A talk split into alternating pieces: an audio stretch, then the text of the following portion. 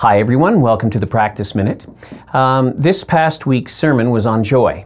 And one of the things we explored in, uh, in the sermon was the connection between joy and gratitude, and actually gratitude and joy. It turns out that gratitude, the practice of gratitude, is closely associated with the experience of joy in people's lives. And the closing uh, idea or exercise I had for people was to take a moment each day 10 to 15 minutes, and write down 10 things that you're really grateful for. And just watch over the course of the week what that does for you as you begin to think about all of the things you're grateful for. As a follow up, or maybe uh, something to accompany that idea, I had another couple of quick thoughts about what you could do to express gratitude in your life. One of them was uh, Christmas time, as, as we all know, can be a time when people uh, find it very difficult. They're alone sometimes, they're struggling.